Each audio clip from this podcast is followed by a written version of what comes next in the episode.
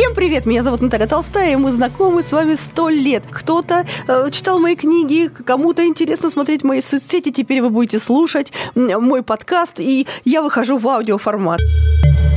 Сегодня мой гость, мой старый друг, замечательный человек, радиоведущий Семен Чайка, соавтор двух моих книг.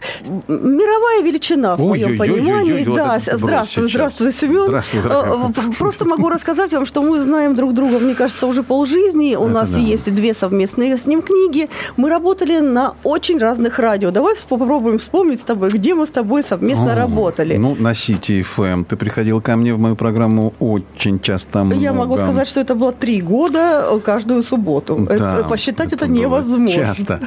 Радио «Маяк». На «Маяк» ты ко мне приходила в эфир, совершенно верно. На, на Первый канал ты в мою программу приходила. «Доброй, ночи», ночи была да. программа замечательная. Со, со стриж... с Ксюшей Стриж, да, мы ее вели вдвоем. Боже мой, сколько ну, короче, мы знаем друг друга. Ты же меня заставила написать книжку. Заставила. Первую, я, первую. первую. Потом Ребят, сейчас расскажу вам, да. сейчас расскажу, как это было. То есть ты помнишь mm-hmm. этот день?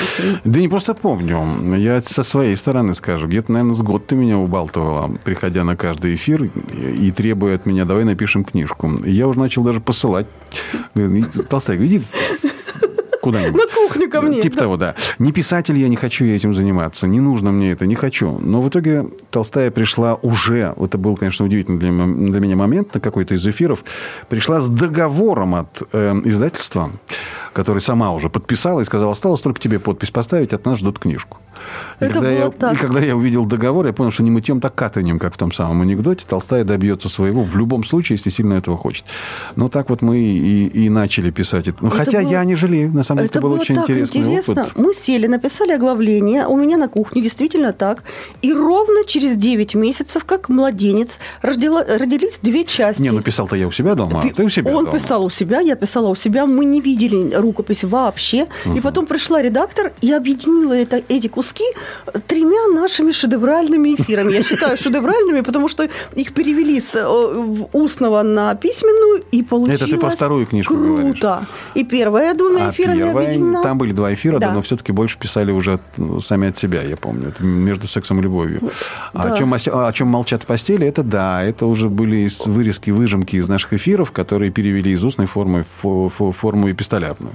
И получилось и тоже получилось неплохо и весело в некоторых моментах. И Сколько изданий сказать, она что выдержала? Между сексом и любовью издавалась трижды. Угу. Единственное, что вы видишь, мы с тобой миллионерами не стали, потому что времена были такие, что все рушилось, и видишь, издательства полетели, но остался опыт. Опыт, опыт чудесный опыт написания. Это вот да. видишь, у меня он перешел в профессию. Теперь 15 книг у меня. Не, у меня это не перешло в профессию, я так и не люблю этого делать в любом случае, но опыт был. Я могу тебе сказать, что ты свою профессию тоже, э, что она была у тебя в книге, ты себя позиционировал как человек, берешь интервью у очень многих специалистов, угу. не только от себя писал. И плюс ко всему, ты сейчас продолжаешь свое замечательное дело радиоведущего. И я хочу, чтобы ты похвалил свою профессию. Вот сейчас расскажи, какой кайф тебе от того, что ты э, ну, вот, работаешь на радио столько лет? Вот. Я театр бросил ради радио. Давай так начнем. Что я, ты же знаешь, да, театральный режиссер по профессии. А, радио – это сфера свободы. А, Расскажи о ней, объясняю. спой оду радио. Петь не буду, можно я так, словами? Словами. А, смотри, важно вот что понимать.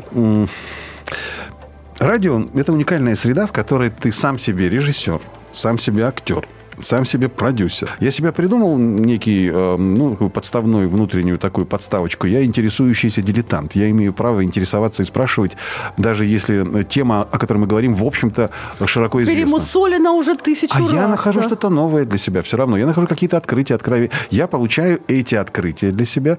Я получаю какие-то откровения для себя. И надеюсь, что это же будет интересно и тем, кто слушает. Потому что они, возможно, тоже об этом не знали.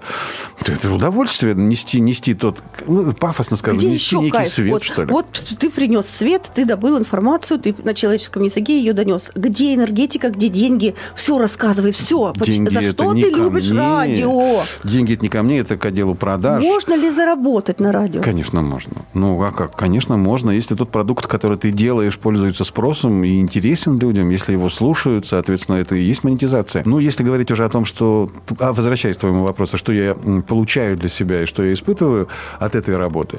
А, я получаю удовольствие от того, что кто-то учится, на моих эфирах, на моих программах, на моем Польза. продукте. Это польза. Кто-то получает ответы на вопросы, на которые не мог где-то когда-то получить. Польза. Кто-то вдруг, заинтересовавшись, начинает пытаться реализовываться в этом же направлении. Найти что-то, Опять же, повторить, польза. сделать лучше. Опять Ага. же, польза. Я очень хочу оставлять э, след, пользу за, за своей спиной, что называется. Вот в этом кайф работы, в хорошем смысле кайф работы на радио.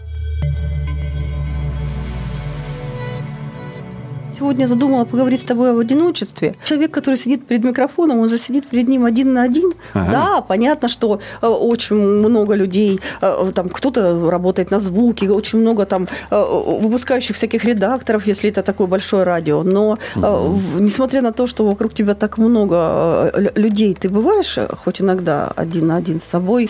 Где у тебя точка уединения? То есть вот эта норка с вот этими стенами, не пропускающими звук, Я это понял. своя комната Я понял уединения. твой вопрос. Нет, я один, один, вот один. Бываю чаще ночью, уже дома, когда вся семья спит, а я занимаюсь делами, связанными с радио. Например, плейлисты для эфира создаю, или какие-нибудь бумаги, документацию какую-то делаю, или, может быть, программу прорабатываю новую для обучающего курса. А так-то нет, что в школе постоянно люди, что в эфире, в общем-то, в одного одиночку тоже не сидишь в одного. Всегда кто-то есть из гостей, да, у кого с кем ты берешь интервью, ты в любом случае не один. Студенты, их всегда много на занятиях. М, Одиноким я себя не чувствую, на самом деле.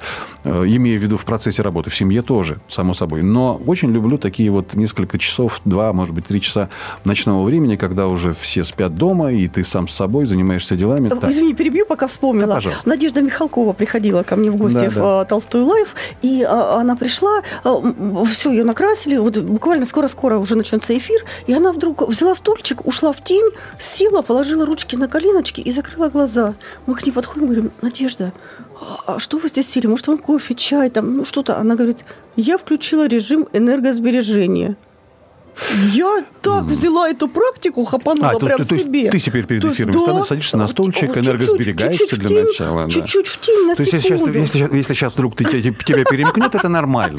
Ты Ну да. вошла в режим энергосбережения, Нет, чтобы на, я не на пугался. работе я на работе я не выключаюсь, но перед этим у очень многих народов, э, допустим, на Бали люди перед тем, как э, делать какое-то великое произведение, они затихают на э, на минуту, на две. Это даже не медитация, они просто в тишину, Не, в одиночество таких- в себе. Короче, я тебя понял. Рассказывай. Нет у меня такой практики. Колись. Нет у меня такой практики. Я э, уединяюсь, наверное, когда сплю. Вот я э, пош- пошел в душ, помылся, лег спать. Вот в эти, в эти 4-5 часов, которые я сплю в сутки, я уединяюсь. Дальше я э, опять вхожу в, режим такого полного контакта с людьми, в постоянном контакте.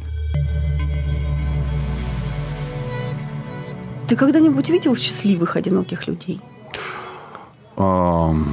Ты знаешь, а я не спрашивал у людей, счастлив он Я или сейчас нет. тебя расшифрую. Моей маме 87 лет. И, и, конечно, я хочу ее забрать с собой в Москву. Она прожила всю жизнь на усадьбе в Ростовской области, и папа уже не стала, и, и она до сих пор обслуживает себя сама. И я говорю, мамочка, я поделю тарелку супа пополам, я пущу тебе, я лучшую комнату тебе дам, я буду знать, что померяю тебе давление. Она говорит, Наташа, я на ощупь знаю, где мои выключатели, я на запах знаю, куда идти, я знаю количество шагов в своем собственном доме, на каком гвозде, какая шляпка, какой бантик. Она у меня еще прихорашивается, она у меня ка- красотка неземная. И она не едет со мной, она говорит, я боюсь твоих телефонных звонков, я боюсь гостей, э, боюсь задержки на 15 минут, где ты была, с кем ты, я боюсь тебя беспокоить своими звонками. Вот то, что мы на таком большом расстоянии, она говорит, я купила рыбу, я ее разобрала, вот Сазана вчера рассказывала мне, она говорит, я ее разобрала, как мне удобно, по два кусочка заморозила, там два пожарила, там это, сварила себе ухи. Она говорит, я все рассчитываю,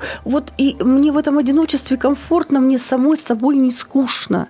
Мы можем сказать, что одиночество неоднозначно, оно разное приразное. Но тут Кто-то в нем тяготиться страшно, Знаешь а кому-то на ручки надо, а кому-то То, очень что хочется... я сейчас скажу, это не истина, это есть мое соображение. Э, Меня Тут интересует только твое много, мнение. Наташ, много зависит от возраста. С возрастом человеку сложнее находить себе друзей, сложнее находить себе м, сородичей, ну, условно говоря, по, по цеху однодумцев. Поэтому человеку проще быть одному. Когда человеку, скажем, 35, 40, 50 лет, и он предпочитает одиночество, это, м, это одна психологическая картина, как мне думается. Когда человеку за 80, и он пред- предпочитает быть одиноким, это совершенно другая психологическая картина. Поэтому, если твоя мама такая всегда была, Всегда. Ну, тогда она, она самодостаточный человек. Самодостаточный. Тогда она человек, которому хорошо с самим собой. Это, мне кажется, прекрасная черта. Она никого не напрягает, она никому не доставляет неудобства. И при этом она решает многие вопросы свои самостоятельно и э, оставляет после себя, возможно, очень интересную ауру такую, светлую, чистую. Потому что о ней сказать плохого не может никто. Правда же? Да, Возможно, так. Верно. Она выбор себе такой сделала. Ну, и Я к чему Богу. веду? Вот эта пандемия, которая пришла и посадила людей а, а, одних дома, а, для многих это трагедия.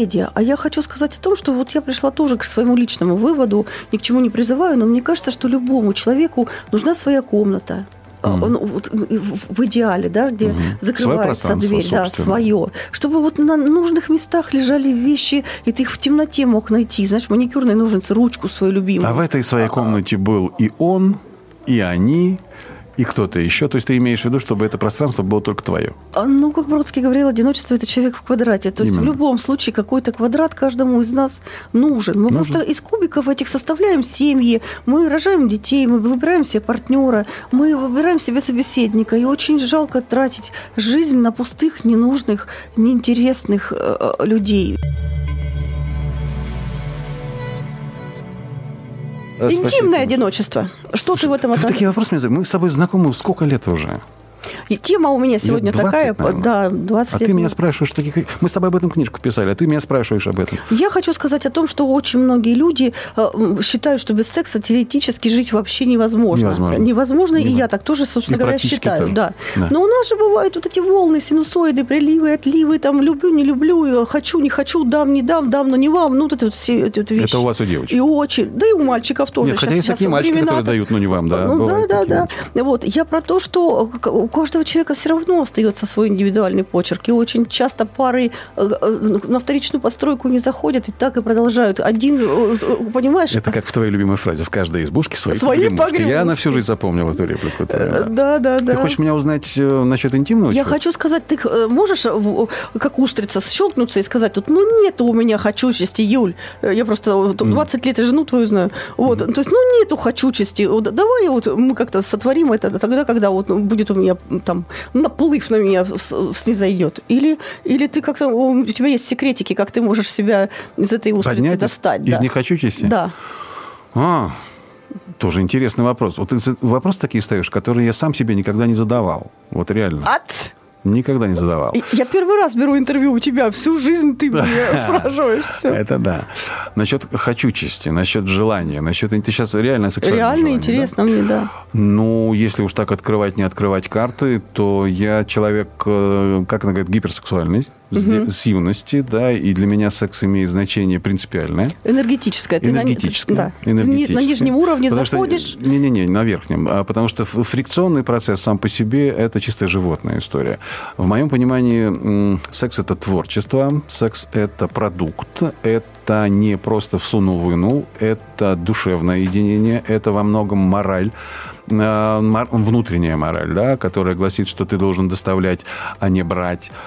Поэтому, если человеку не надо, чтобы ему доставляли, я не буду настаивать на этом. Угу. Я могу не настаивать сколько надо. Угу. А если говорить уже о себе и о своих интересах, имею в виду там желаниях, ну, я люблю шутить на эту тему. Руки есть? Проблем не будет, да. А если в высоком смысле говорить о сексуальных отношениях между людьми, то, мне думается, у нас многое смещено, к сожалению, в обществе. Не только у нас в России, а вообще в сознании у многих людей в мире.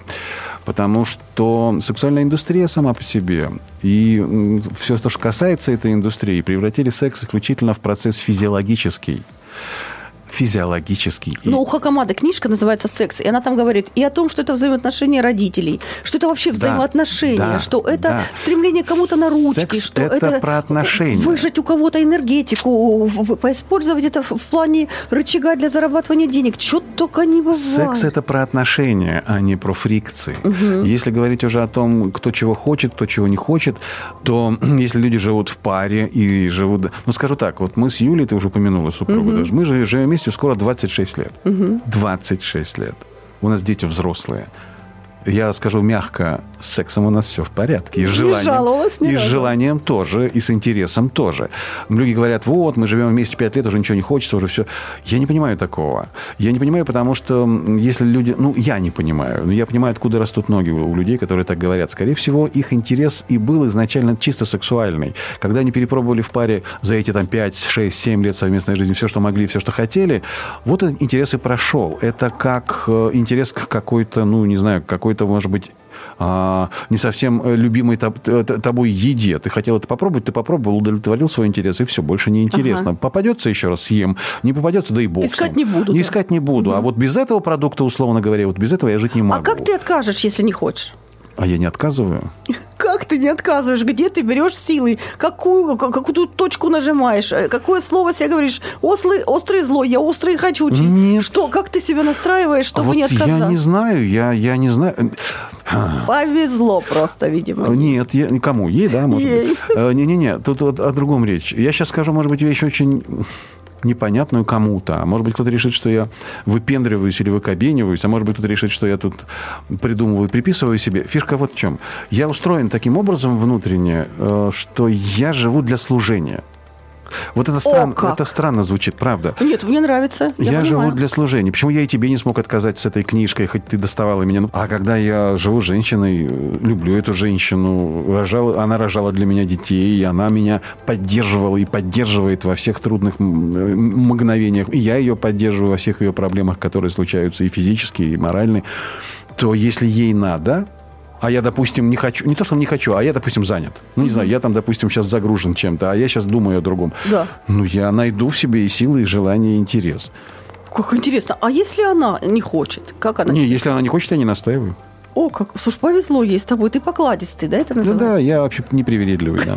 Скажи, пожалуйста, еще один вопрос про одиночество. Вот было ли у тебя когда-нибудь, когда ты как лебедь на скотном дворе понимаешь, что ты не в том обществе? Ты меня ставишь в тупик вопросами, потому что то ли я сам себе не задавался, не задавал этих вопросов. Ну, может быть, и было. Ну, давай так. А, смотри, я вырос в театральной семье, да. Мама актриса, папа режиссер, такой мальчик рафинированный, как э, многим казалось, с длинными волосами. Но для того, чтобы не быть рафинированным мальчиком, я стал заниматься спортом, потому что понимал, что рафинированность, она ничему путному не приведет. И при всей моей интеллигентной морде я занимался и рукопашным боем, и бил людей, и служил в спецназе, и достижения спортивные. А потом, когда я стал понимать, что после школы надо чем-то заниматься, хотел заниматься творчеством, но мне казалось, что белоручкой быть я не могу и не должен, я пошел работать на завод сознательно, таскать железки на конвейере, таскать, перетаскивать, крутить, вертеть. А Для того, чтобы а, определенным образом, ну, скажем так, я мог не пойти в армию, там были свои условности, не буду об этом говорить, но я сознательно пошел в армию, очень этого хотел, потому что мне хотелось быть э, среди тех, кто, кто, кто, кто сильный, кто мощный и так далее. Я всегда наоборот, я всегда шел по пути не то чтобы усложнения, а поиска возможности для преодоления, что ли. Поэтому в любом обществе, в котором бы я ни находился, даже в армии, знаешь, я находил удовольствие, я находил Да. удовольствие в том, в чем другие удовольствия не находят. Например, мы копаем, ну так надо, копаем окоп. А Да? весело бревнышко взяли! Вот Вот, вот буквально. Я брал эту лопатку саперную, мы копали окоп. Я смотрел, как копает сосед справа, сосед слева, и устраивал сам с ними себе соревнования. Я должен сделать это быстрее. Я лихорадочно, и я думаю, так, побеждаем, круто. Я первый прихожу к решению, да, докапываю его первый, думаю, фух, сегодня мой праздник, мой день. Я всегда пытался находить радость в себе, даже в том, в чем, ну, в общем-то, находить ее сложно. То есть, получается, я в любом можно в обществе- одиночестве быть самому себе Петрушкой. Абсолютно. Ну, вот Весельчаком. Абсолютно. Вот я, я лично в любом обществе всегда старался найти что-то для себя приятное и интересное. Даже если это общество мне э, априори не казалось э, значимым, важным для себя. Всегда находил что-то. Но э, сознательно себя, ну, так сказать, вталкивать в неприятный для себя круг я никогда не стал бы и не делал бы этого. Еще вопрос, ну, неудобные вопросы, Давай. но очень интересные ответы. Когда-нибудь было такое, что вот были-были деньги, было-было все хорошо, потом раз, и какой-то, ну, у всех у нас бывает такой... Провал? Амбец, да. Конечно. Вот, жапито, раз. жапито такое случилось, и, И раз, и, и И куда-то делись друзья, и куда-то делись тоже. секипиши, и где-то рай да раз да закончилось. А я тебе простой пример. Даже дело не в деньгах. Я понял твой вопрос, Солнце. Подожди. И даже не в деньгах. Вот я пока я был программным директором нашего радио, Да. да. руководил этой радиостанцией. Вокруг меня вертелось столько музыкантов. Они все время ходили, писали, заглядывали в глаза, э, говорили комплименты, приносили спиртное. У меня вся, весь кабинет. Я у меня помню, ты ж не пьешь, а у а тебя... у меня весь кабинет в этих вискарях, да в этих каких-то коньяках. да. Выставка Как была. только я ушел с нашего радио, куда все делись? Куда все делись? Не знаю.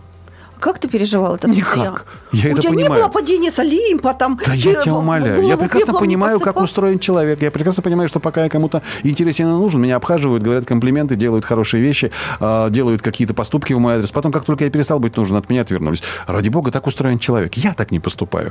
Со мной так поступают. Ну и хорошо, бог судья, не я им судья. В конце концов, там, на том, вот там, вот там, когда нас будут потом взвешивать. Так, Да? сердце, да. Не в сердце, а не, не Душ. только вот, именно. Да. Вот там уже и поставят все по своим местам, по своему ранжиру. Почему я должен кого-то судить?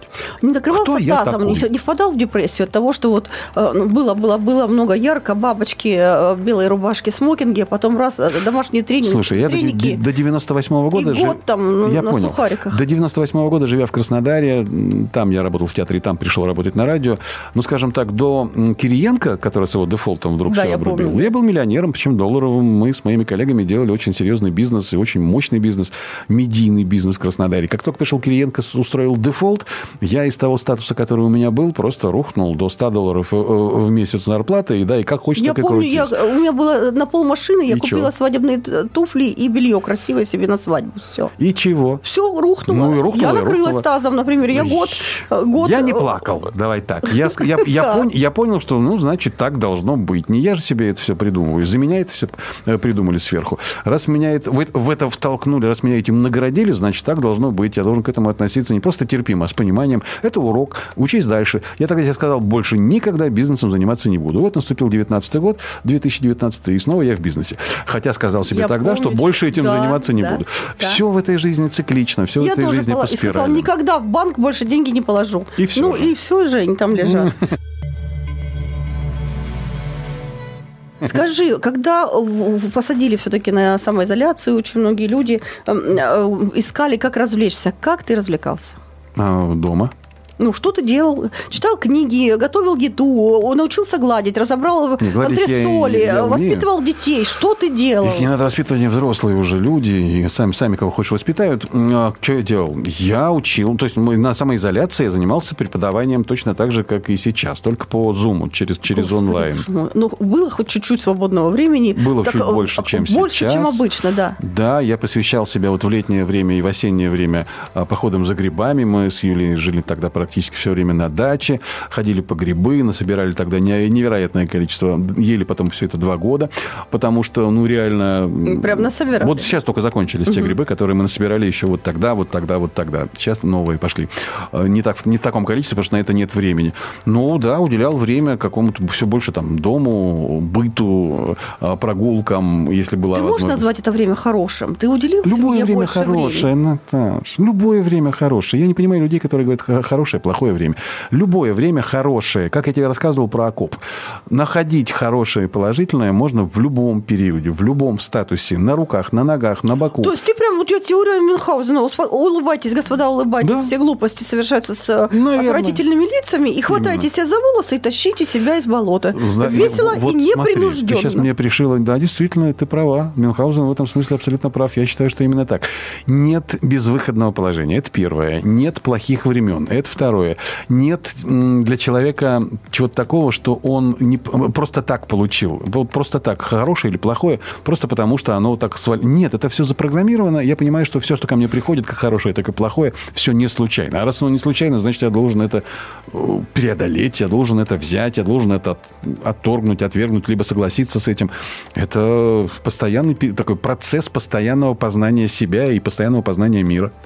Слушай, как интересно, ты сейчас меня натолкнул на мысль, э, Надо к тому же. же, самому, да, я иногда умею думать, э, о Мюнхгаузене. Помнишь, тогда его лишили всех его рассказов и уверенности в себе, и вот этого фонтанирования энергетикой, и посадили его садовником Мюллером э, делать цветы, и он перестал Да. быть собой. Вот Да. Забрали бы у тебя любимую профессию, это как в тюрьму посадили, да? То есть как резко, вот резко. А вот и нет. Объяснюсь.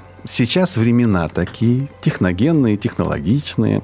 Даже если бы у меня кто-то попытался забрать мою профессию физически, вот имею в виду прихода сюда в студию и работы в эфире, я бы дома это делал. Онлайн позволяет, интернет повсюду. Сел себе дома и занимайся своим любимым делом. Кстати, ты совершенно прав. Радио – это первое, что я сделала дистанционно. То есть ну, как так. раз... Да. Уникальный выбор я в свое время сделал, бросив театр. Уникальный, я считаю. Да, действительно, сейчас людям, вот работающим на сцене, очень сложно. Mm-hmm. И сложно психологически, что были полупустые залы, сложно психологически, что очень маленькие заработки, и э, нет до вот этого аплодисментов. То есть угу. это тоже своего рода одиночество, э, нужда вот в этом психологическом поглаживании, правильно? Угу. А мне все равно. А я найду себе применение по-любому. Получается, что радио – это всегда компания. Всегда.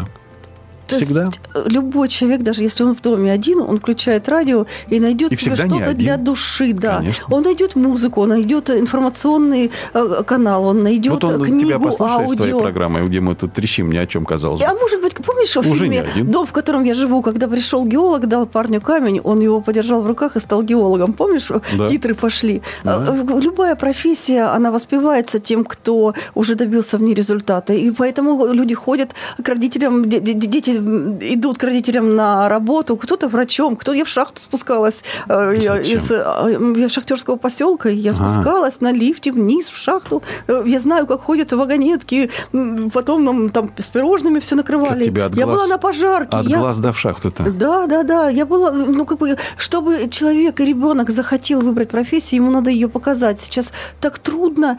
Дети все разрознены, несмотря на то, что 11 там класс, 12 они не могут могут э, определиться, кем им быть. Кто-то идет, потому что родители есть возможность куда-то да, угу. устроить. Кто-то убежать из дома, потому что хоть куда-нибудь, как Тиньков сказал, бегите из деревень. Да, они все побросали, побежали, лишь бы где буду разносить что-нибудь, придумаю что-нибудь, только уехать отсюда. А хочется, чтобы книжки читали заранее, чтобы готовились, больше знаний было по этому поводу. Поэтому э, хвала радио, хвала. Угу. Спасибо тебе большое, Спасибо что ты тебе. пустил в святая святых свою студию, и я к тебе еще зайду. Ну. Спасибо тебе за наш разговор. Пожалуйста.